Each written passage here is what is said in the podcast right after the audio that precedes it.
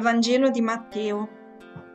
In quel tempo disse Gesù ai suoi apostoli, Strada facendo, predicate dicendo che il regno dei cieli è vicino. Guarite gli infermi, risuscitate i morti, purificate i lebbrosi, scacciate i demoni. Gratuitamente avete ricevuto, gratuitamente date. Non procuratevi oro né argento, né denaro nelle vostre cinture, né sacca da viaggio, né due tuniche, né sandali, né bastone, perché chi lavora ha diritto al suo nutrimento.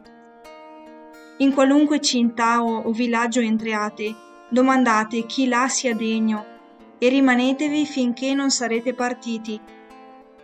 Entrando nella casa rivolgetele il saluto. Se quella casa ne è degna, la vostra pace scenda su di essa, ma se non ne è degna, la vostra pace ritorni a voi.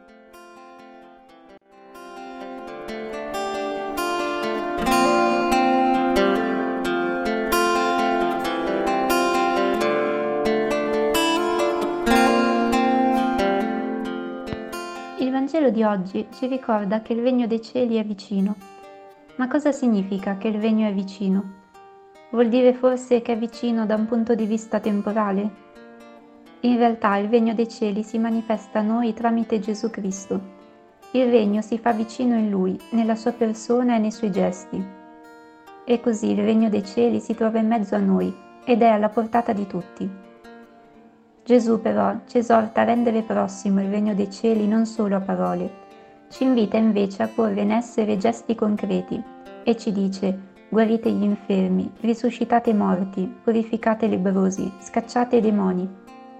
Chi erano gli infermi e lebrosi? Erano gli ultimi degli ultimi.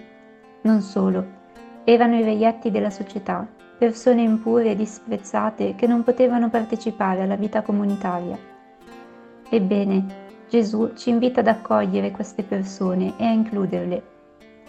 Il regno di Dio si rende presente in questi gesti di gratuità umana è nell'amore gratuito verso il fratello che noi possiamo vedere la gratuità di Dio. Il regno infatti è essere testimoni di questa gratuità, di questo amore gratuito di Dio. Gratuitamente avete ricevuto, gratuitamente date. Il regno non è infatti un qualcosa che dobbiamo meritare, ma che possiamo solo ricevere come dono. Per questo ciò che gratuitamente riceviamo deve essere altrettanto gratuitamente offerto agli altri, indistintamente, io sono testimone con la mia vita e con i miei gesti quotidiani di questa gratuità?